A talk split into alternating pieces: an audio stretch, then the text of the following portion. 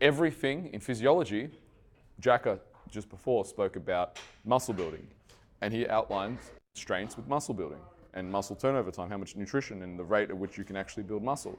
So there are constraints on our physiology that block us from getting a result. So everything operates under the theory of constraints. And the point of this is that if we can remove the constraint, we can make things happen faster.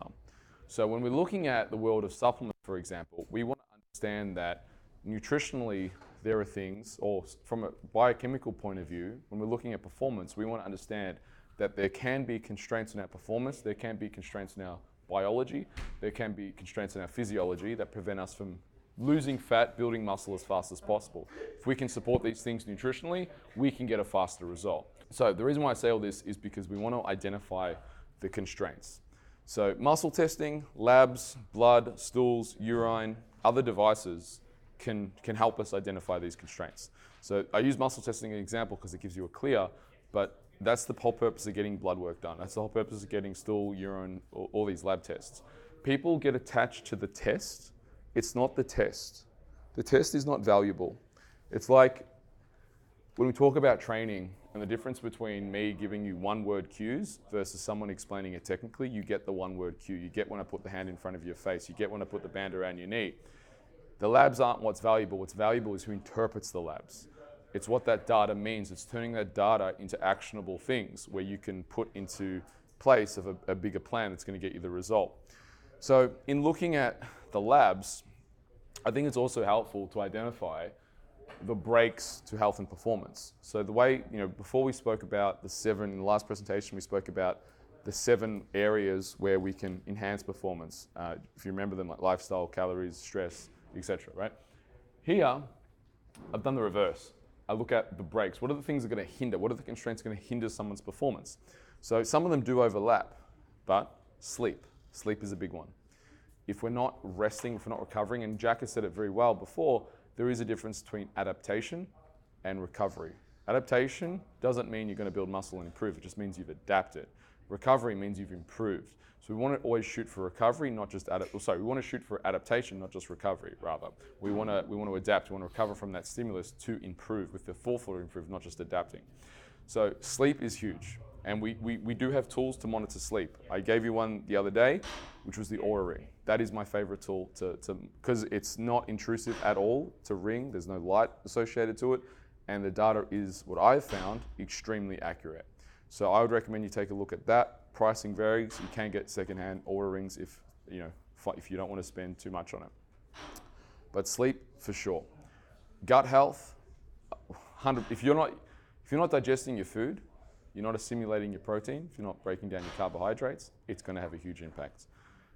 Being in a calorie surplus, eating too much food, obviously, is going to cause you a sluggish metabolism. It's going to cause you to be overweight.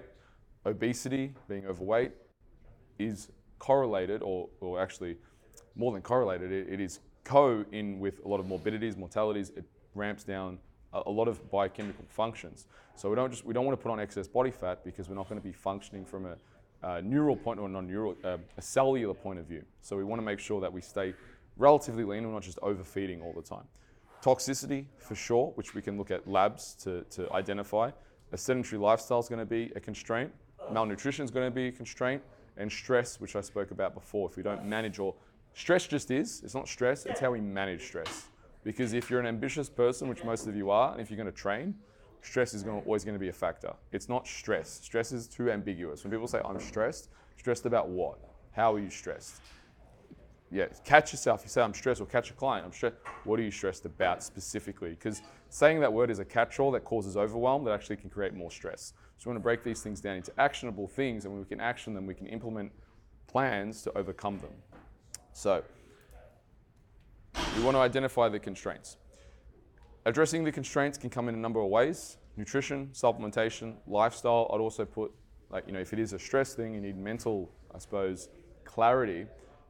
You know, so the psychological mindset understanding can definitely give you uh, less stress because it's your perspective of stress, not the actual stress, right? So, the two prime considerations in putting together a supplementation plan or a lifestyle plan is first, what are you trying to achieve? Right? What are you trying to achieve? Because the way we put a plan together for, say, a lady who comes in and says, I want to get pregnant, versus a guy who comes in and says, I want to get jacked, they're two different plans. Yeah? And my favorite is the lady who comes in and says, I want to have a baby and compete. Well, not on my watch. yeah? Th- those two things don't exist in my world, right? You, we're going to train you and support you nutritionally to have a baby, or we're going to compete because one needs a calorie surplus with plentiful nutrition, and the other one we're going to purposely deplete you and be in deficiency. They're not, and I don't have good conscience trying to do both of those things at the same time. And you think I'm kind of fucking with you guys giving you that example, but no, I've had multiple people ask me that over the years. I'd like to get pregnant. Oh, and also I want to compete in 12 weeks. Well, no, we can we can. If it's pregnant, if you if you're pregnant, we're going to focus on that. You're going to have the baby. You're going to nurse the baby, 12 months, and then we can talk about competing after that. Let your body heal. There's no need to, to rush these things. These are competing will always be there. So we need to understand what we're trying to achieve and then the deficiencies on top of what we're, we're trying to achieve. All right. Now, we also want to understand that when we go to the doctor and we look at blood work, the, the doctor, and this is what I said before, it's about who interprets the test because a lot of people will get blood work and the doctor will say, What? Your blood work is normal. Yeah, fine. It's fine. You know, it's fine. But the doctor's looking at what's called absence of disease. They're looking at what? Right. So as long as you don't have cancer, as long as you don't have a diagnosed disease, they don't see a problem. And frankly, why should they? Why should taxpayers pay for your blood work because you want to get abs? It's like, fuck you, man. There's two people in the clinic that are, have cancer or have a thyroid disease. You want to get abs, you want to optimize, you should pay for that. I'm all for it. You should pay for that. That's not on the taxpayer. That's optimal nutrition, that's optimal performance. That's not on the doctor to have to see you. But it's for you to understand that when you go to your doctor, your doctor doesn't care about your performance. The doctor doesn't care that you want to be in the 1% of the population and be optimal and jacked when you're 70 years old, right? They just don't want you to be sick. That's their goal. So when you understand that, you start to have a bit more empathy for the doctor's position where they're seeing actual sick people every day. People go to the doctor.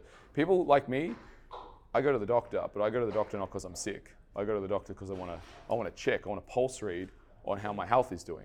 That's not normal, right? And when you understand that, you start to understand how the bloods work. So, for example, in 2011, when I used to send clients off and get blood work, right, vitamin D was never an issue to get. Number one, it was never an issue to get. Medicare didn't have their back up against the wall. So you go to the doctor, I want my vitamin D test. No problem, get your vitamin D test. The reference range on the labs was anywhere from, this is international units for anyone American, uh, international units was anywhere from 80 to 120. You know, you want to be at the high end of normal. So you want to be at about 120. If you go to the doctor today, you will be pushing shit up a hill for most doctors. Some doctors will do it, no problem, but they won't want to do your vitamin D because Medicare doesn't bulk bill it. But if you do manage to get it, the reference range will say, so long as you're above 50, 50 IUs, which is basically bare ass minimum nutrition. It is extraordinarily low. And the reason why I use vitamin D as an example is because vitamin D is, there's a lot of studies on vitamin D being referenced to multiple diseases, many of them immune orientated. So any autoimmune disease, you do definitely, even cancers, you want to have, I'm not saying you know, vitamin D by any stretch is going to cure cancer. Obviously, if it was that simple, then there'd be a cure to cancer. So I'm not, you know, not suggesting that you know it's, it's that simple. It's not. But as precautionary measures, vitamin D is an optimal measure that you want to check and you want to have optimal. And if it's not optimal, it's a very simple fix. Supplement with vitamin D or go out and get more sunlight. So we don't want to be 50, we want to be at the optimal range. Likewise, total thyroid stimulating hormone. If you have an, you know, if you have a thyroid disease or you are suspecting thyroid disease, the reference range is anywhere from 0.5 to 5. But that's like me saying the average body fat for a female is anywhere from 5% to 30%. Well, wait a minute. If you're 5%, you're like Janet Kane about to win a Miss Australian competition. If you're 30%, you're morbidly obese. That's too big of a reference range. We need a narrow reference range. So in optimal, uh, sorry, in, in diagnostic world, it's 1 to 2 uh, sorry, yeah, yeah, one to two is generally what you'd look. And then you want to look at you know, T3, what's happening behind the scenes, because total thyroid stimulating hormone is just a marker, but it doesn't say what's actually happening with the rest of the thyroid uh, hormones. Diabetes is another one. Diabetes type 2 is diagnosed at seven, but years of dysregulated blood glucose precede. So you can definitely see these trends in blood work leading up to diabetes. It's just when it becomes seven, the doctor can diagnose it. But that doesn't mean like when you're trending at six, that's when you really want to start be implementing lifestyle interventions. Like this is starting to get high. It's just not diagnosed seven. There has to be a diagnosed marker. So what does it mean for us? It means that the average client has Homer Simpson health in terms of the Medicare system, right? When you're looking at bloods, the average client is Homer Simpson. So when you look at that and you look at blood work, you want to work with people who understand. So the two best people I know who uh, do this type of work is the mother of my children, Christine. She uh, does.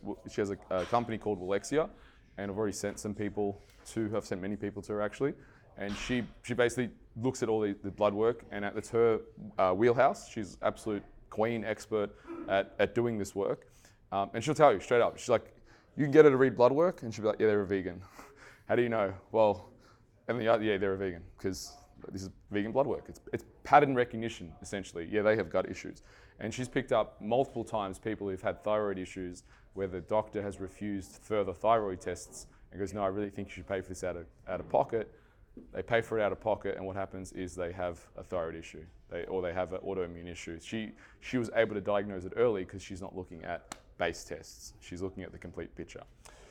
Uh, the, the precautionary picture, if that makes sense. And then they go back to the doctor, and the doctor kind of has egg on their face, and you know, here's this naturopath who's called them out, like has found what the doctor didn't find. The other person who's also who did the forward for my book is Dan Garner. So Dan Garner is, is awesome. He, he works with a lot of uh, pro athletes in analyzing blood work. So if you're in Melbourne, I mean, if you're in Australia, I'd say like definitely check out Christine, uh, I think her website is, or just go Christine, um, or send us a message. And it's on, it's on actually on the Enterprise Fitness website too. There's links there, so if you want to get in contact. So next on that is um, understanding environmental pollutants and testosterone. So, you know, there is a males, you know, you want to optimize testosterone, obviously, because it's going to help you build muscle. So what you should know, I wrote this article in 2011.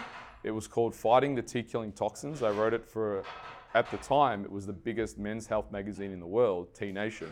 You can still find it still online. Uh, in it, I referenced a study, but basically, the average sperm count fell from thir- uh, 113 million per milliliter in 1940 to 66 in 1990. So basically, what does that mean? It means the definition of a normal sperm count fell from 60 million to 20 million in the same period. Today, the average sperm count is 40 million and to 30 million, to 300 million. So basically, the reference ranges are constantly being changed so that people don't have to be diagnosed with low sperm count or low testosterone. Uh, I remember my, my mentor Charles would say that you could go to England and get a testosterone test, and if you took those results to Canada, so if you did in England, they would say that you're fine. If you took those same results to Canada, they would say you have the testosterone of a four-year-old girl, right? Same, same, same numbers, but their reference ranges were different. And Canada, I believe, is one of the few countries that have refused to lower the standard of blood work. But the thing is, because in Australia, you know, as I said, sick people go to the doctor, as people's health starts to decline, there's a reference range, a mean of lab scores that they have to manage essentially. So, like another example of this is in America, it used to be defined as if you don't go to the toilet every day, you're constipated. But because America was spending like $2 billion, I think it was a lot of money, on laxatives every day, they changed the definition that if you don't go to the toilet every two days, so they could cut and save money on essentially how many laxatives they give as a diagnostic. So, but you know, you want to go to the toilet every day. Uh, the test versus who interprets, I've already spoken about this, and optimal versus diagnosis of disease. I think you understand that now. So, labs. Here's my stance on labs. There are no shortage of personal trainers who get bored with personal training that then want to become doctors. It frustrates the out of me, right? Because lab work is extraordinary. And I know a lot about lab work, but I don't know enough. I don't know anyway. I know a fucking lot about supplements, right? Uh, we've got a whole chapter talking about supplements and lab work and all this kind of stuff. It's complicated. It's very complicated. Um, so I do recommend that you refer out, particularly because I look at us as kind of the generalists. Oh, it's Christine's website here. Um, so I recommend Christine for interpretation. Uh, and she's also, as a naturopath, the other thing about trainers going into kind of naturopathy versus an actual naturopath is, fortunately for me, because I've been in the industry for so many years and have so many contacts, and people know like they like the cut of my jib and all that kind of stuff. Um, I'm able to get access to practitioner products because they see the work that we do and we know what we're talking about and we've got proof in the product and all that kind of stuff. So I can get supplements that normally most trainers couldn't get. But there's also a bunch of supplements that I can't get. So if I wanted to quote unquote treat uh, dysbiosis or a gut issue, I might technically be able to get the stool test and get everything lined up, but it's actually very hard to get the right formulas to kill. Like, I'm very limited in terms of what we can get. Like, I can get oil of oregano, but like biocidin and these other uh, formulas, you can't get unless you're a naturopath. So you need, or, or a doctor. So things like that is why I say like lab work, interpretation, and in terms of like treatment plans, support protocols, you want to work with someone who knows what they're doing. And unfortunately, the same thing with personal trainers, naturopaths, there is a big scale. Like, you know, Christine tells me stories about nat- uh, clients that come see her, and you know, there was this one example that always sticks out in my head. This lady came to see her. She had gut issues. She said, "Yeah, my other naturopath said to repopulate the bacteria in my gut, I need to get my husband when he comes home from work because he was a tradie, get him in the bath have a bath with all the dirt on him, and then jump in the bath so then the bacteria from him goes onto you. And it's like, fuck, man. like, yeah. Can't make this shit up, right? Can't make this shit up. But that, you know, obviously, that because that's going to work. Um, yeah. So unfortunately, with naturopaths, for you know, I think a lot of reasons, it does attract a lot of woo woo. It does attract a lot of woo woo. But actual proper naturopathy, it's not woo woo. You're looking at blood work, except you're supporting, well, you can support, you can work with medical doctors, support with pharmaceuticals, and Christine certainly isn't you know, against pharmaceuticals. They have a place, they definitely have a place. Uh, pharmaceuticals certainly do. But where you can, using natural medicines, using vitamins, minerals, herbs, supplements to support that can help, uh, can create a, a good change as well. So it's understanding the whole, whole picture. Environmental pollutants is a thing that, so on the topic of toxicity, on the topic of toxicity, this is something that's super, super easy for everyone to implement pretty much right away. So unfortunately, Australia's laws on chemicals and what we can put in and spray on our crops is kind of, we've gone 15 years backwards essentially in terms of what's allowed in Australia. So we are actually one of the worst countries when it comes to what we allow on our food uh, unfortunately. So, uh, exposure, the point is, exposure to environmental pollutants is unavoidable. Right? It doesn't matter where you live. US, Finland, I mean, there's a few countries in the world that are, very, very pristine. I think Sweden's one of them. But for the most part, we're going to be impacted by environmental pollutants there are things you can do to avoid them. So metals, xenoestrogens, and other metabolic pollutants can affect the metabolic, uh, metabolic process. Tests that you can use are environmental pollutants and heavy metal tests. So heavy metal tests come in a few different forms. You can do urine tests, you can do other chemical analysis. People sometimes are skeptical, but environmental pollutant tests on a urine test can show what you're excreting. Uh, so the common environmental toxins are parabens, phthalates, toxins, and fragrance, which are in a lot of compounds. I just want to skip ahead to, and I've got it on this slide. I'll show you this in a sec. But cooking in pans is also another thing you should consider. So plastics do leach into food. Cooking, Teflon, I would avoid Teflon. Uh, cast iron, anyone low in iron? Right, cast iron pans actually can leach the iron into the food. So if you're low in iron, consider getting a cast iron pan because uh, it, it, may help you uh, uh, basically absorb a bit more iron in, from your food from the pan. I'd look at mineral stoneware rather than uh, Teflon. So consider your cookware and don't store your food in plastic. And you know, there's that, like all the all my drink, I've got a stainless steel water bottle. Uh, yeah, stainless steel glass are your best friends. BPA free, by the way. Who's sort of you know seen BPA free? B- all BPA. So BPA, what BPA is? BPA is bisphenol A. It was a compound that they essentially manufactured in, was it 1950, 1960? And it was essentially originally developed as an estrogen replacement. And they were going to use it uh, in a medical context. And then they started doing more tests on it. They added it to plastic, and found that when added to plastics, it made the plastics shatterproof. And from then, they created patents on it, and now it's widely used in all plastics. So it, it is an estrogen mimicking compound. That's it's, it's in a lot of plastics that makes it shatterproof. So a way to, you know, in the market, what they've done is they've created a lot of BP free, BPA-free plastics, but a lot of BPA-free plastics are still estrogenic. It's just that they're BPA-free. It doesn't get rid of the issue. So it just means that it's a, it's a, they've used a plastic that doesn't have as much testing on it. So it's like uh, the Olympics and drugs, right? So every year, you're laughing because you know what I'm going to say. So every year they're like, oh, you know, we banned clenbuterol. Oh, but we just made growth hormone. Everyone starts taking growth hormone. Oh, we banned growth hormone. Oh, we made this designer drug. Do you want? And so the athletes are, you know, the, dr- the drug manufacturers. Um, I don't know if you know this, but a lot of sports have drugs, yeah, at professional levels. It's just that at professional levels, they're a lot better at hiding it, right? Uh, tennis is a widely used. This might be unpopular, but tennis is a widely they use. They just don't use it as much, right? And they're, they're better at masking uh, recovery agents, let's say. So it's kind of like that uh, BPA and chemicals that they put in water bottles and stuff like this, they just use things that haven't been tested that the market don't know about. But it doesn't mean they're any, better for you. You're much better off using glassware or stainless steel. So, who uses like skincare products? Deodorants. Everyone uses deodorant? Who uses deodorant? It's what I thought, right? Who, who you know, makeups, toothpaste, hygiene products, soaps, anyone? Okay. So, if you want to avoid nasty chemicals uh, and get and shop and have some kind of like peace of mind of what you're putting on your skin, because your skin, by the way, is the biggest organ of your body, and it, it you can absorb things transdermally, right? You, you definitely can absorb things through the skin. You want to go to this website.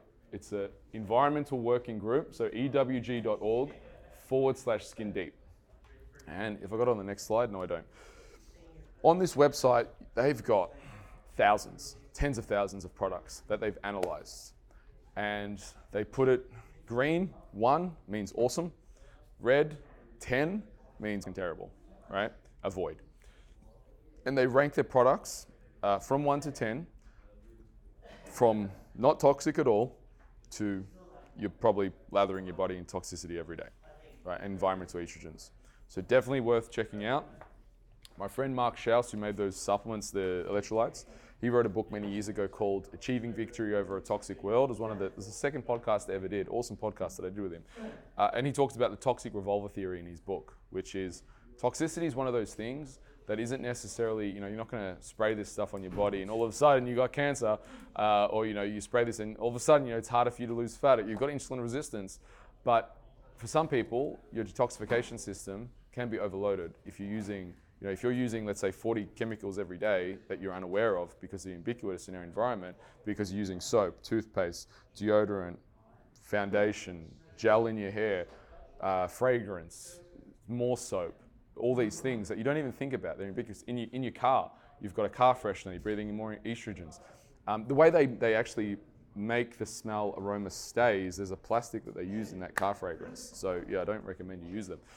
But those things you're breathing every day, and it's the accumulation of those things every day that can slow down the detoxification process and the metabolic process. So it's something to be aware of because toxicity is stored in our fat cells.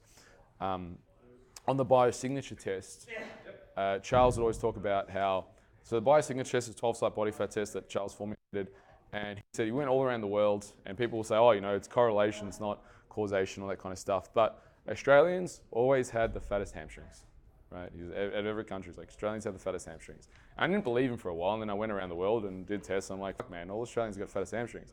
And he's like, you know, because of our environment, right? But it is something you can manage if you, if you, well, know how to supplement. One, no detoxification pathways. Two, but just avoid avoid some of these chemicals, which is, is actually fairly easy. And it's not a case you have to have a mini freak out, throw everything you've bought and put in the bin. But over time, you, need, you can start replacing your products with better choices. And it's not necessarily going to cost you any more. Right? In actual fact, a lot of the time, it costs you less because you're buying brands that are full of shit rather than you could buy the other brand that has nothing in it.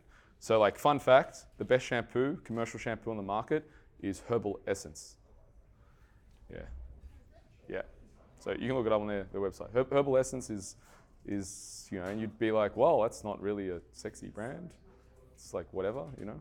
Um, but Herbal Essence, there's no crap in it, right? It's, it's they analyzed that one. That's one of the best brands on the market for shampoo. Uh, Oura Ring. This is the Oura Ring. Uh, measures heart rate, heart rate variability, and more. It's an insight into your autonomic nervous system. And again, your autonomic nervous system is what? Your rest and digest, sympathetic, parasympathetic. The more ability you have to tap into being yang and yin, the better you're able to recover. The more you can go into your yang, the more you, uh, you want to be able to go into your yin. You don't just want to be up all the time, you also want to be able to rest. And the more polarity, oh, anyone here on this side of the road, it's a clear way, it's 4.30, you're going to get towed. No one here, just making sure. Awesome, cool. Um, the more you can create the polarity, the more you're going to be able to go into those, the more you're able to go into yang. So if you want to be an overachiever, make sure you're resting. And this is the way to manage that and get insights into it. So here's an example how I use it. Uh, this was from one of mine, 44, like measures your heart rate when you sleep, and you've got a whole track, and it can tell you your data.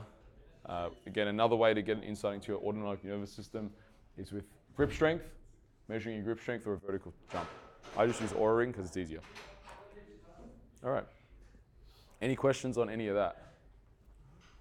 Anyone inspired to get more cookware? Throw out their fragrance, their perfumes and shampoo and Where would you recommend getting ring from? Oura.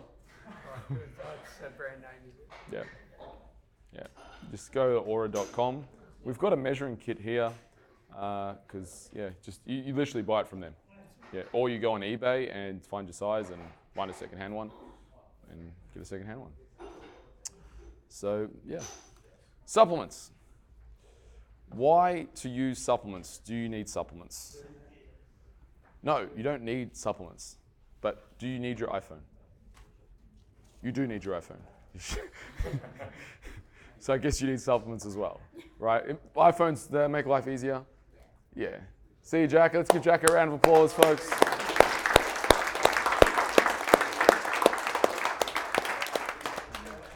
Um, so do you use supp- So do you need supplements? No, they, you you don't need them, but they do make life easier. They do help fill nutritional gaps. They help fill what? Nutritional gaps. Right.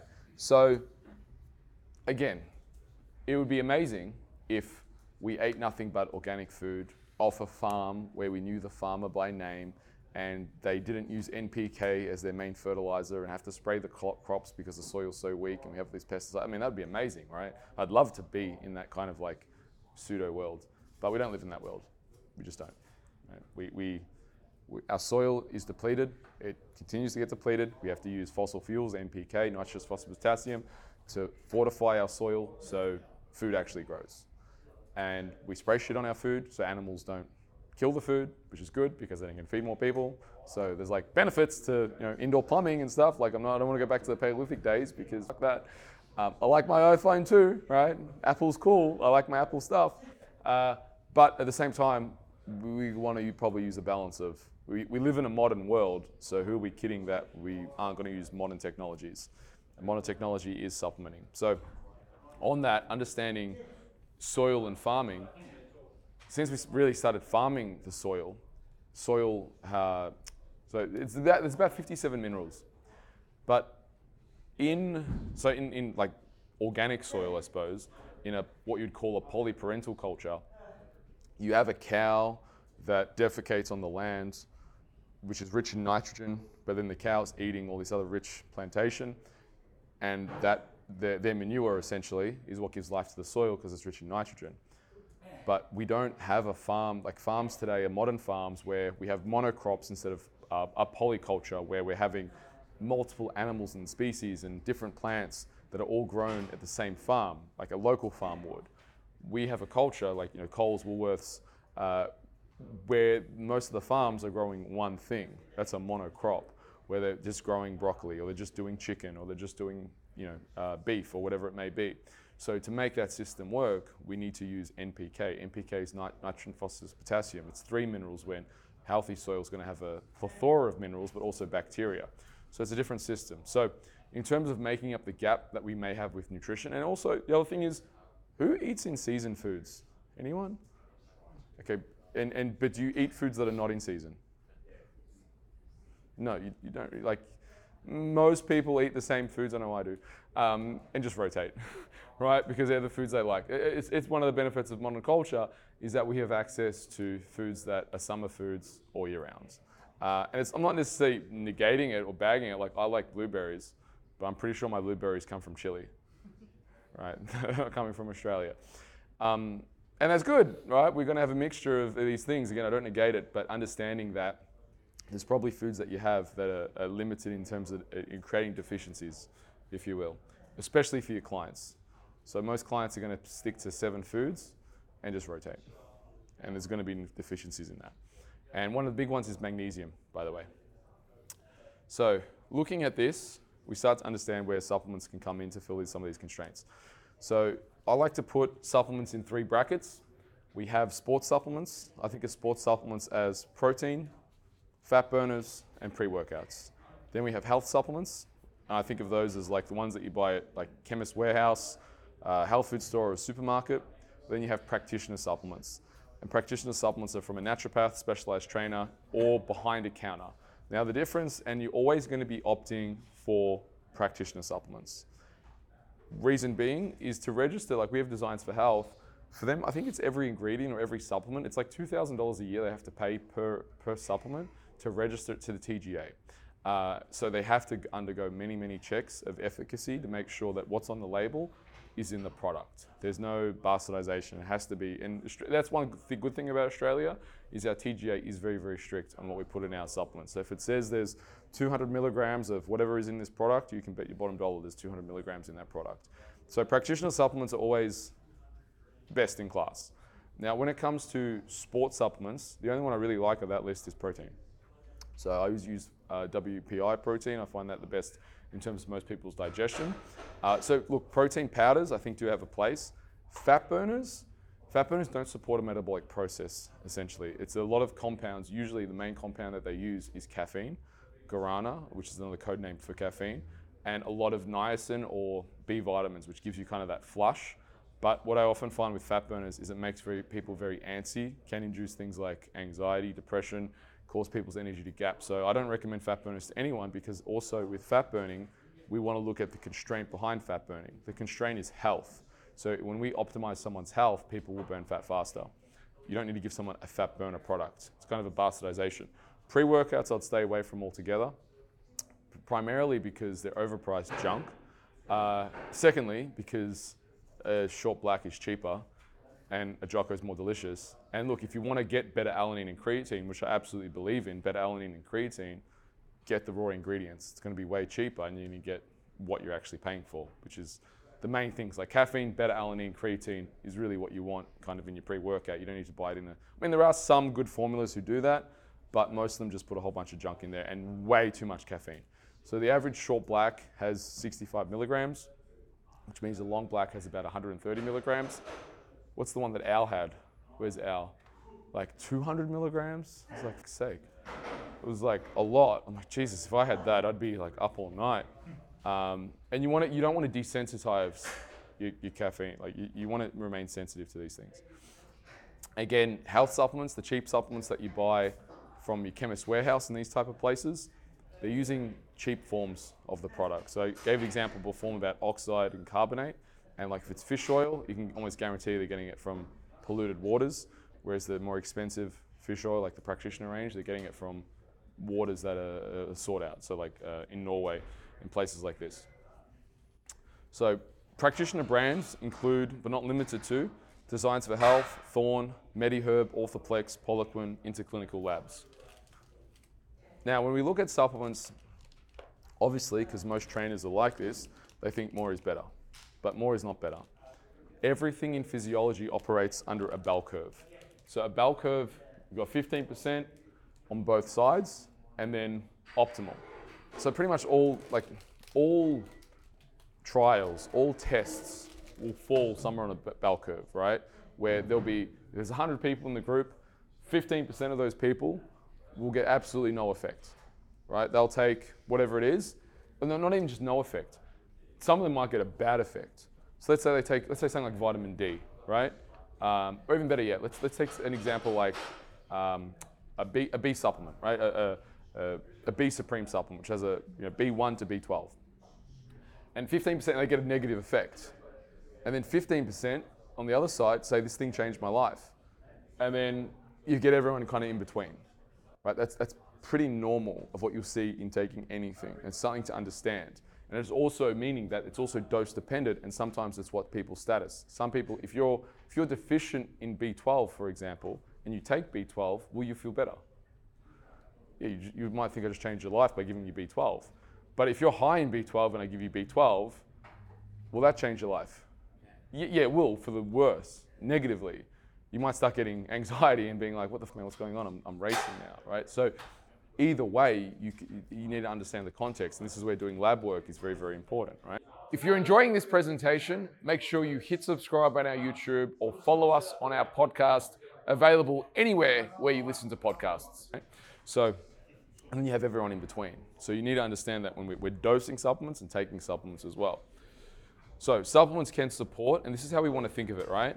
General health, inflammation, blood sugar, joint pain, digestion, gut health, immune health, recovery, sports performance, hormones, sleep, stress, mood, concentration and focus, detoxification, longevity, anti-aging, and energy production. So that's an awful lot of things that supplements can support, right? Um, but again, we want to know where we're going, what we're trying to use the supplement for. We're not going to go, we're not going to try and achieve all these things in our supplement protocol. We're usually going to try and achieve one or maybe two. So the idea of general versus specific supplementation, when we're putting these plans, is the difference between a shotgun and a sniper. So when you understand and you have lab work or you have data, you know exactly what you understand the constraints. It's like picking up a sniper rifle and getting one bullet, one target, they're dead, game over. So I'd uh, attribute this to like someone like the way Christine practices. She's picking up a sniper rifle because she can see behind the curtain what's happening with your blood work. A shotgun will hit the target, but sometimes the problem with the shotgun, if I'm aiming there for the books, I'm going to hit my friend over here as well. But I didn't want to hit my friend. Does that make sense? So if we have a shotgun, it's a spray effect. So this is where taking too many things at once and trying to shotgun approach can actually cause harm as well. So we want to understand that when we're taking supplements as well. More is not better. More can also create damage. We want to be exact in the way we do things. So general protocol for supplements, kind of as a, a general thing. And look, I take more than five supplements. You know, for full disclosure, I take quite a few things every day. I put into my shakes. I put you know night things and during the day. Uh, but that's me. Not recommended. Um, but also, like, I just go into my office and there's a whole case of supplements, and I'm like, yes, I will try that today. Um, so, not that I take everything every day, but I just have them at home because, yeah, it's kind of my thing. Uh, so, three to five supplements generally for clients. So, here are some simplified guidelines and starting points that you can you can use. Uh, I've used the Designs for Health range uh, for most of these because I, I really well one I really like their range uh, and I use their products and it's not like I'm saying to use anything but I've also put what they are on the site. So fish oil, electrolytes, magnesium, a WPI. So as a very simplified starting point, if you've got a general client, I think every client would benefit with this. Everyone would benefit with this. Fish oil, reason for fish oil. Fish oil, so studies have shown, I've got this in my book, all the studies if you want the you know, exact reference papers and all that kind of stuff. So on average, people have a 1 to 17 omega 3 to omega 6 ratio. So understanding what omega 3 and omega 6 is, omega 3 is your anti-inflammatory. What is it? Your omega 6 is your pro-inflammatory. What is it? Is one better than the other? No, it depends, right? One is anti-inflammatory, one is pro-inflammatory. So the problem is, is that most of us have a diet much higher in pro-infla- pro-inflammatory. We do need inflammatory because if you cut yourself and you don't have any anti-inflammatory, you just bleed yourself to death. This is why when you go do surgery, you need to get off omega-3 fish oil because it's anti-inflammatory, right? You want pro-inflammatory. Omega-6 is helpful. It's not we want to get rid of it. It's just if you look at the research, the average diet is a 1 to 17 ratio, way too high. What has been found optimal, or more in line with optimal, is 1 to 4. What is suggested from a Paleolithic or traditional point of view is a 1 to 2, even a 1 to 1 ratio. Right? So, I mean, I would say 1 to 4 is probably more acceptable, or 1 to 2, let's say, somewhere around that, but 1 to 17 certainly is too high. So most people are, especially the general population client, are going to be eating a very pro-inflammatory food. So the best way to kind of skew, start to skew that ratio is to increase the anti-inflammatories. Now, if you go on PubMed and just type in fish oil and, you'll see a whole list of benefits from cognition, joint pain, arthritis, uh, mood, skin, uh, cardiovascular disease. There are many, many things that can help because it reduces inflammation in the body, which is a systemic process on a cellular function. So it does have a place. Again, the thing with fish oil is you don't want to get fish oil from cheap polluted Chinese water because you're also getting a serving of mercury with your fish oil.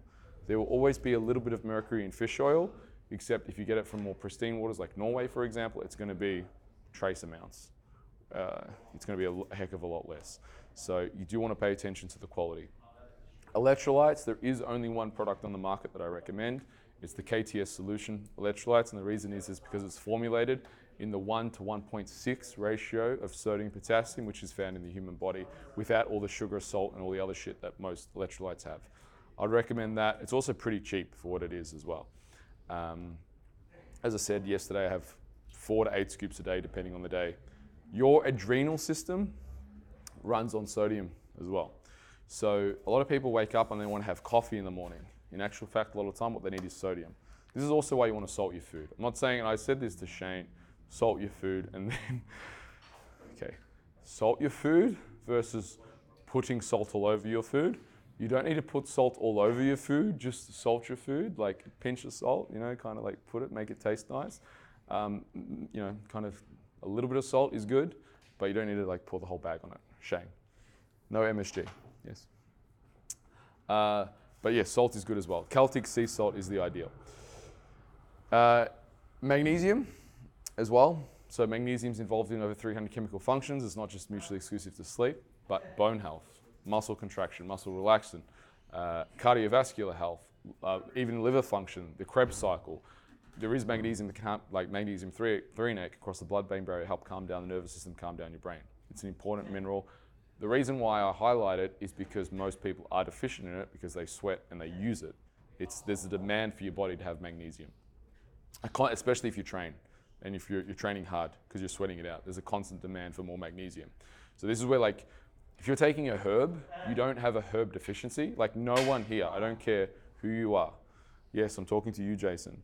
No one here has a caffeine deficiency, right? No one here has a caffeine deficiency. I promise you.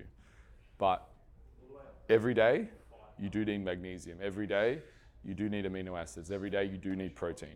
These things you do need. You, if you don't have them, you will get a deficiency. Caffeine, no, you, you don't have a deficiency. Promise you. Um, and the other one is uh, WPI, which you could trade for collagen as well, which is just whey protein isolate. And the reason why I include it for most clients is because most clients don't eat enough protein. And when you're starting to change their plan and getting their protein up, instead of them eating so much, it's an easy hack. I teach clients how to make a shake. You know, scoop, I always get clients to blend it because it tastes so much nicer if you blend it rather than shake it. So put it in a blender, put a banana or berries depending on your calorie plan, um, make it a little bit thicker, and clients generally enjoy it a lot more. Uh, the brand we use for WPI is True. Uh, not that you need to use True, but that's what we use. I find that's a great brand uh, because it's not overly sweet, which a lot of protein powders are, and there's not a lot of crap in there either. Question? All right. So this is a protocol for in- inflammation and, and kind of blood glucose control, or in other words, to say insulin sensitivity.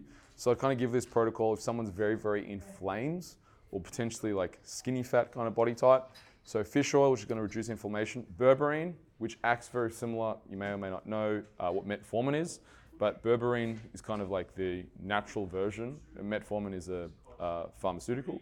Met, uh, berberine kind of has all the benefits of metformin, but not any of the. Not, people would argue there are no ben- drawbacks to metformin. I'm still like, well, it's um, it's still pharmaceutical, which you need to cycle. They give it to diabetics a lot, but berberine uh, is kind of the natural alternative. So it helps with basically uh, insulin regulation. So keeping insulin low. Magnesium, curcumin, which is anti-inflammatory, and annatto E, which is a, is a specific form of vitamin E. So what berberine does will bring down insulin. Annatto E kind of cleans up the insulin receptor site. Is there a question, Ian? Question? Oh, which one? The, the Trimagnesium Supreme? Was it different from the one the one? Oh, yes, it is different. Yes, so please ask these questions. So, the one I use for most general clients is the Trimag Supreme Night Powder, and the Trimag Supreme Night Powder has the, Cal- I believe it has Californian poppy in it, which is a precursor to melatonin. Um, they may have, I think they updated the formula, but basically they've put a few different herbs in there that are precursors to melatonin, which you take at night, which help you sleep. So if I'm going to give a client a magnesium, usually I'm going to start with the sleep one because, and it's not just the magnesium that helps them sleep, it's what else they put in the product. I've given that to uh, Thomas over there, and he's found like you've used a whole bunch of stuff. It, it's it's an awesome product, right? So I use that as the first point of call because if I can improve someone's sleep and they've had sleep issues for many many years, they basically think that I'm the king, right? And I want them to think that I'm the king because I want to get them. I want to get their um, how do you say buy-in because I want to give him more advice to help him further his journey, right? Compliance trail. I give him this much advice. I just say, hey man, take this before you go to bed, and I solve a big problem for him. He's like, man, this guy gives good advice. What else you got? Right? And now he's compliancy, he's going to be a way more compliant client. Also, if he sleeps better, his willpower to do what I need him to do is going to be restored. If he's constantly tired every single day, and I say, hey man, you need to resist the cookies that your mum made for Christmas because you need to stay on track, he's going to be like, my trainer, these are cookies, man. My mum made them. You know, like, but if he's well slept, he's like, well, my trainer gives good advice. I think I'm going to get these results. Because one of the tricks is, as well, in understanding this, I'll, I'll draw this out because it's important to note.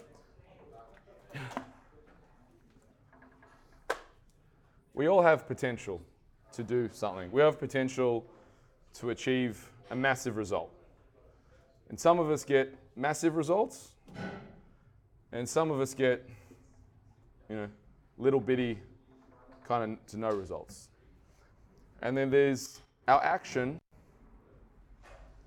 the actions or actions we take from our potential determines whether we get a little bit of result or a massive result.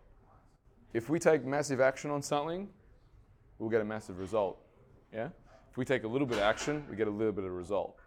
But there's the next part here that determines whether we take massive action. Do you know what it is? Sorry? It's part of it. It's whether we believe it's going to work or not. If we believe it's going to work, we'll take massive action. If we don't think it's going to work, we won't take any action.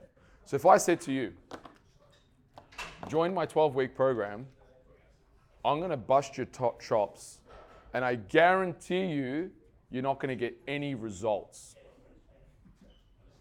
It's really expensive, and I guarantee you won't get any results. How many of you motivated to join my? You're like, no. You're like, what would I do that for? Why am I going to train with you? Is, I'm not going to get any results. But if I said, hey, join my 12 week program, I'm going to push you harder than you've ever been pushed before. I'm going to push you to the limit. You're going to find a new level of operating that you've never had before. And I guarantee you that by doing this program, you'll achieve everything you've ever wanted and so much more. You'll make every cent of it back, if not more. You'll achieve your physique goals. You'll achieve your strength goals. I guarantee this to you as the law of God. It's $10,000. Do you want to join? Who's thinking about it? All right, what's the difference? One's guaranteed to work. Right? So it's not the effort, it's whether you believe it's going to work or not.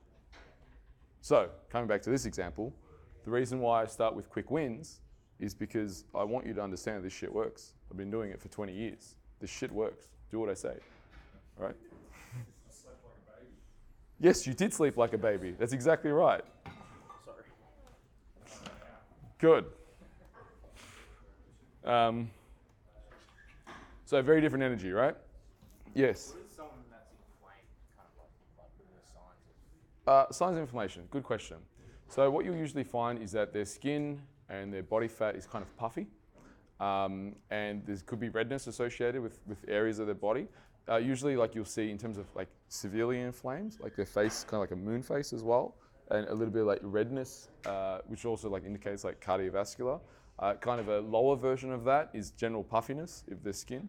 When you do like skin folds for people, you can really tell. Uh, have you ever eaten a meal and you felt kind of like waterlogged? Well, that's the body. The body will bring like inflammation. The body will bring water and fluid to that area to protect it. So that's what we mean when we talk about inflames. Does that answer your question? Uh, from a cellular point of view, the cell has become hydrated. Well, not hydrated. It's holding fluid. Is another way to to uh, explain it. I give a better explanation in my book. Much better explanation. Because I had that question as well. How do I explain this better? And now it's kind of escaped my thought a little bit. And like I'm kind of tempted to open my book and go, what, what's my exact explanation? But it's, it's definitely it's definitely in there in one of the sections, so you can check that out. All right. So anti-aging slash longevity protocol, collagen, which helps with skin function, uh, multiple uh, helps with skin. CoQ-enzyme 10, which is part of your, uh, basically will help with energy. Fish oil, zinc. Zinc is one of those minerals that is involved in multiple pathways. Testosterone, hair, skin, nails. Magnesium always makes the cut, and electrolytes. I won't spend too much time on that one. Energy. So if someone has a problem with energy output, B vitamins is usually always my point of call. CoQ-enzyme 10. Uh, ashwagandha so ashwagandha is a good one. It's a herb, and it's a very robust herb.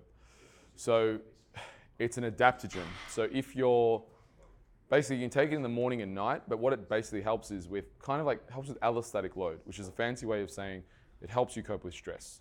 So if you're kind of burning the candle at both ends, it will help. It also helps you get into a deeper sleep. So I do recommend ashwagandha for kind of like my stressed and wired clients. It's, it's, a, it's a good one to have joint support. So if you've got clients with uh, joint issues, fish oil, P, P-E, P-E-A, that actually helps with pain receptor regulation. Curcumin, which helps with inflammation, and collagen again. So there are many different collagen powders you can take. The complete joint collagen from Designs for Health also has the, uh, how do you say, the turmeric in it, which will help with inflammation as well. So that's a good one. General gut health. Now, it's not all at once. It really depends because gut issues are very complex. And, and, you know, do you need to heal the gut? Do you need to kill something in the gut? Do you need to eliminate something in the gut? There are different phases depending what you do. Do you need to, uh, how do I say, uh, re uh, flora the gut? Put more. So it, it's widely dependent. But here are some things that may look at probiotics. If it's inflammation in the gut, definitely aloe vera. Zinc carnosine can be a good one. Uh, glutamine, Digestive enzymes can definitely help with a big meal, help you break down food.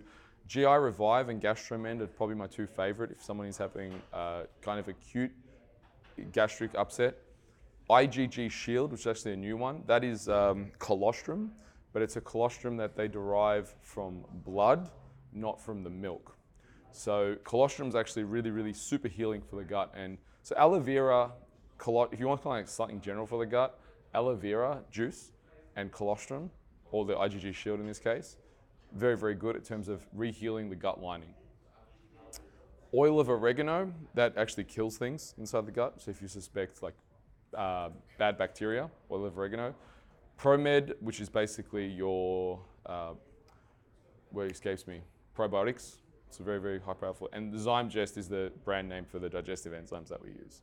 But the thing about digestive enzymes, it depends on what you're trying to digest. So are you're trying to digest protein, fat, carbohydrates. Uh, if you're trying to digest protein, need something to help digest protein, you're going to have uh, betaine uh, more so than like if you're trying to have uh, like a carbohydrate, you're going to have the proteolytic enzymes. So there is a difference. Would it be okay to take any of them like daily gut health, or would you just take it for a specific set of time and then once everything's fine? Aloe vera you could take every day. Zinc carnosine will help close the gut lining if there's a problem there. Would you need to take it every day is the other question. So for probiotics, probably not because you're going to get to a threshold. Because the thing is, like gut bacteria is a little bit like West Side Story. You know, there's an east versus north. You don't necessarily want one of them to win. You want there to be a balance between the two. So you're not necessarily trying to take more, you're trying to create balance. So oil of oregano, I definitely wouldn't take every day. You're going to be taking that for a specific set time to kill something in the gut with an outcome. So if you've got like a fungal or yeast infection, you might want to take oil of oregano because it's going to kill it. Um, but again, if you're taking oil of oregano, you're probably not going to take probiotics because it's also going to kill it, right? That's the whole point of it. But if you're trying to seal the gut, then that's where your GI Revive uh, aloe vera is going to help with the inflammation. So aloe vera as a general point of call, you could probably take that all the time. Uh, oh, let's give Lewis a round of applause. A real round of applause, ladies and gentlemen.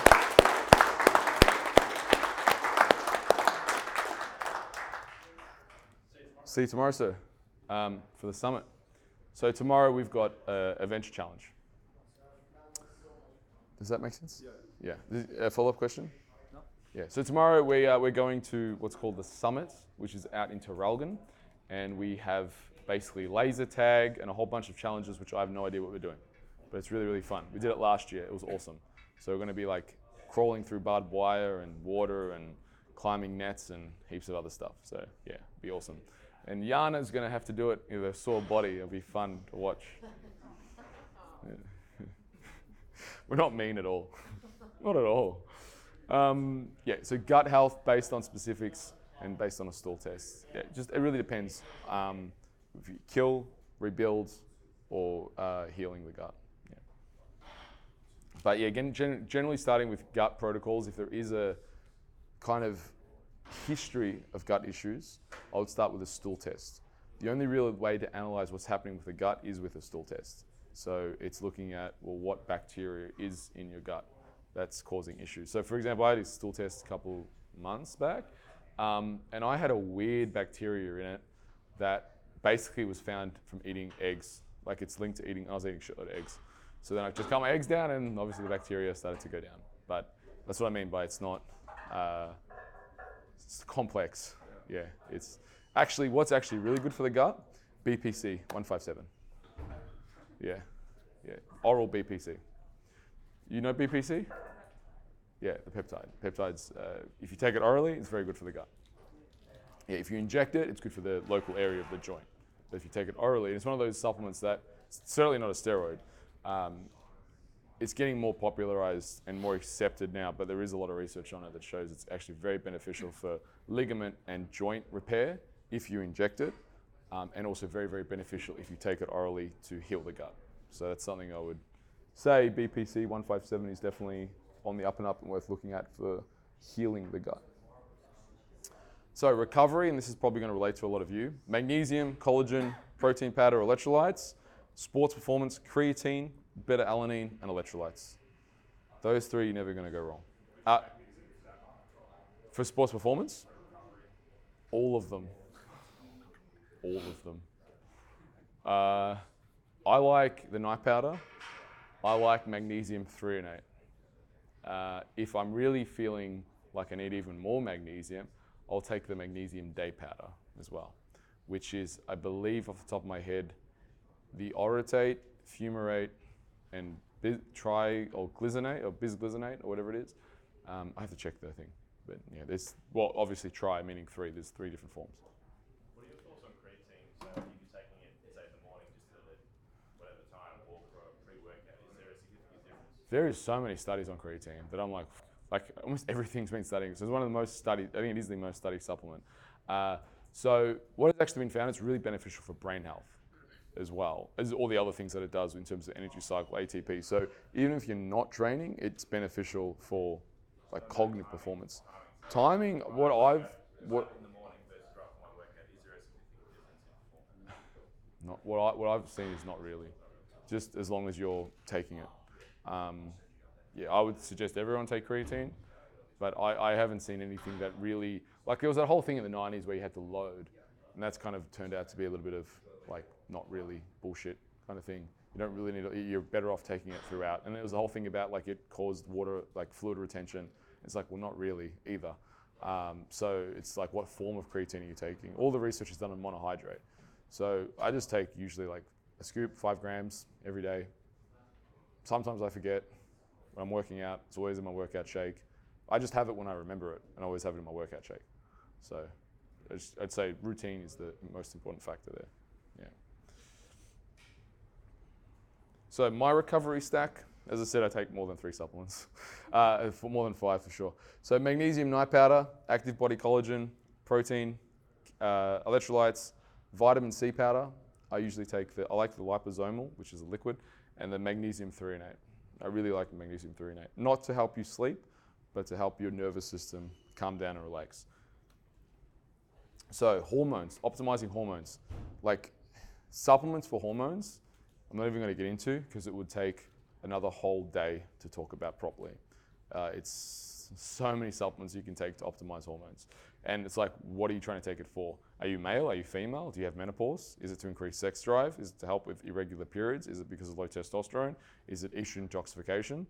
It's a whole other, like, there are many, many supplements that you can take. And certainly, like, if you have any of these things, supplements can help, right? And But usually, again, you want to have blood work. So I'm not going to talk about that. But just know that kind of like asterisk that one, there's a lot more we could, we could talk about there. Sleep and mood supplements.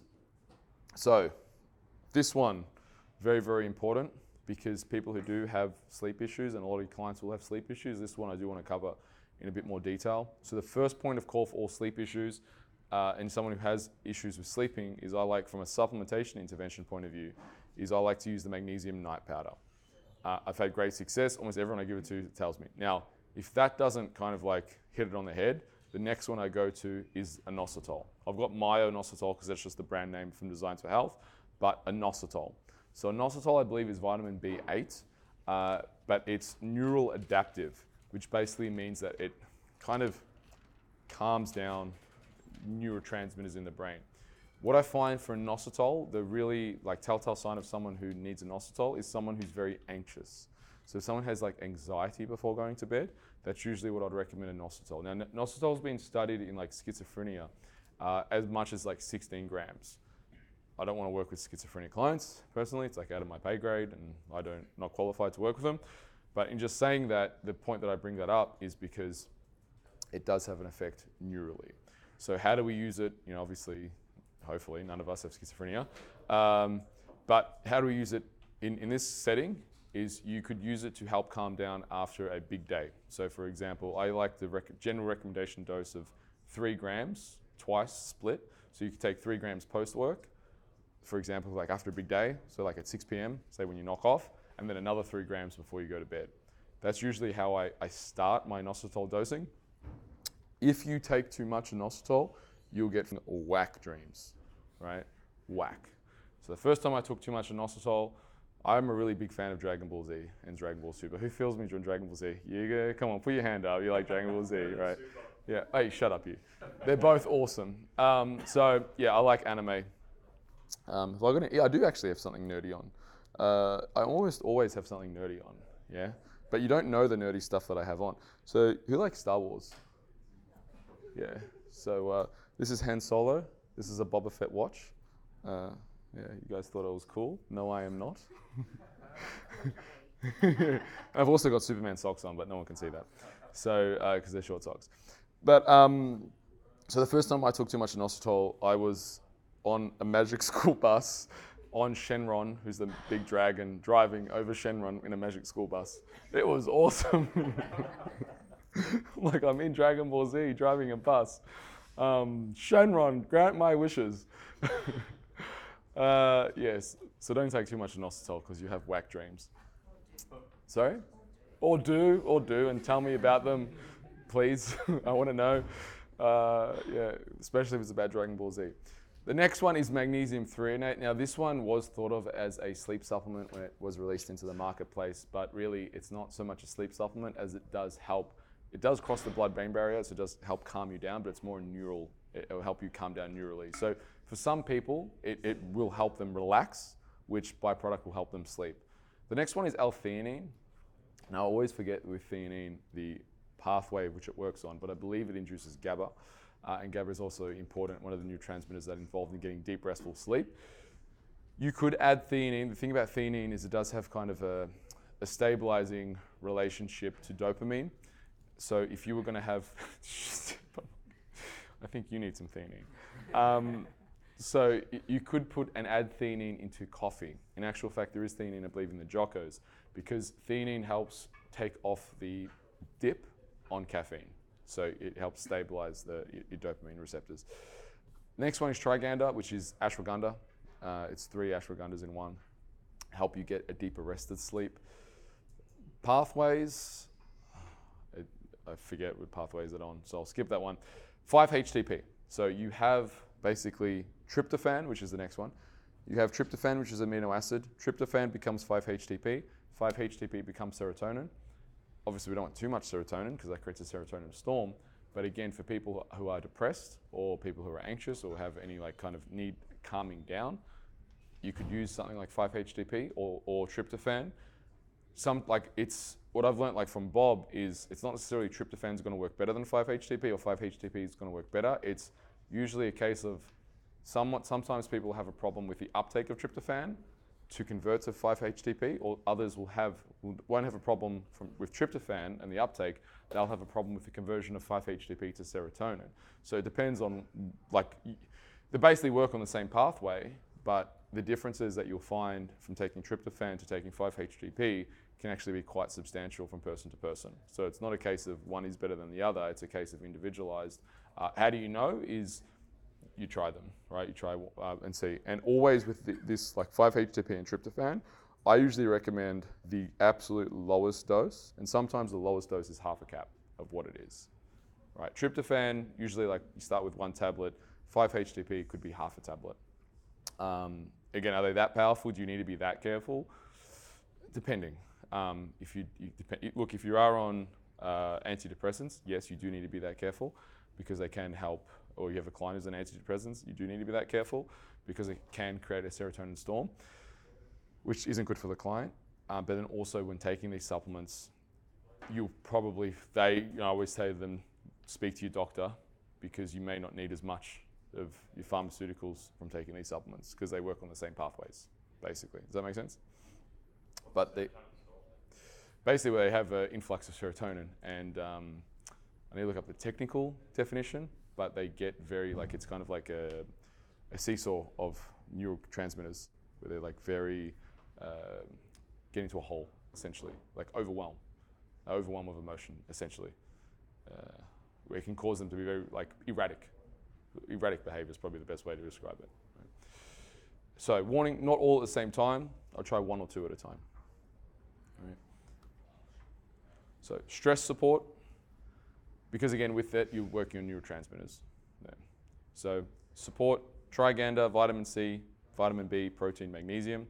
Sleep, night powder, inositol, magnesium threonate. Mood, theanine, 5-HTP, uh, tryptophan, and inositol. So I've just grouped them into different things, and again, you could use one or two of these at a time. So concentration and focus. Who wants concentration and focus? Yes, we all do. So my concentration and focus go-to supplements are acetyl L-carnitine, which helps increase uh, both dopamine and acetylcholine, which is important for cognition. Alpha GPC, which is a choline donator, which helps with the uptake of uh, dopamine. Caffeine works adrenally, but it also works. Basically, caffeine sits on top of the. I said this yesterday, didn't I? The other day about caffeine sits on top of the adenosine receptor site. So no, I didn't talk about this. Okay. So when you sleep, sleep is essentially made up of two components. You have what's called sleep tension, which is the buildup of adenosine, but also you have the influx of melatonin. So adenosine, kind of think of it like this: at the start of your day, adenosine starts at zero. As you go over the course of the day, adenosine builds up and up and up. What caffeine does is it blocks the adenosine receptor site. So adenosine, but the thing is, it blocks it. Adenosine is still building up. So as you, the, the caffeine wears off, that adenosine is still there. It just hits you later. So then, what do you want to do? You want to have another cup of coffee, right? So you keep having these coffee, but then you get to the end of the day and you just crash. So you have the adenosine buildup. Equally, at the start of the day, you have no melatonin. Uh, so you have the adenosine buildup. At the start of the day, you have no melatonin, and at the end of the day, you start to have that melatonin starts to, to creep up. Now, melatonin, we get cues from our external environment. One of the external cues to build up melatonin and to help you sleep is darkness. So if I put you, say, in the sunlight, you probably don't feel like, like you know, they say reset your circadian rhythm by standing outside, getting sunlight each day, and that's true because the more sunlight you get, the less melatonin you're going to make, right? But if we go into dark, and this is where like, what is it, uh, Greenland, where they don't have, they have like six months of darkness, six, six months of day. Iceland, thank you. Um, it like really fucks up people's sleep because you know, we're not used to living like that, right? But essentially, when we have darkness, what that darkness is going to do is going to cue our brain to start making melatonin. So, in saying that, as another sleep preventative without supplements, is start teaching your clients to, when they get home, to turn off all the lights. If they are going to use a light, use a lamp because a side light is registered differently to our brain than overhead light. Like our brains, prehistoric as they are, they can't tell the difference between sunlight and our house being lit up with lights. It's still all overhead light to us, which is registered as sunlight. So if we want to start to induce melatonin, we need to start understanding that darkness is our friend. So not only do we need to cut caffeine, uh, caffeine has a half life of 6 to 12 hours, which also means caffeine has a quarter life of 8 to 10 hours. So this is where like my recommendation to cut off caffeine is 1:37 p.m. Why 1:37 p.m.? Because you can remember it, right? Actually, I actually got a complaint once that it's ridiculous that you want people to stop drinking caffeine at 1:37. Why not 2 o'clock? I'm like you remembered it, didn't you? like you fucking smart. Well, I'm like, no, it is. You people remember odd numbers. But 2 o'clock is about 11 o'clock when people go to bed. 10, 11 o'clock. So your caffeine should be out of your system. So that's why I say 1:37 p.m. because it's easy to remember. So in saying that, uh, get people to sleep in darkness. If you do a survey of your bedroom, you should be able to put your hand in front of your face and not see it. So someone should be able to punch you in the dark, right? You should trip over your shit. So define light. Like if you have a TV, yeah, TV, and there's like a little light there. So you know, I was in America last week. Um, you know, I turned all the alarm clocks around. I put like tape over the TV because in my bedroom it's completely dark.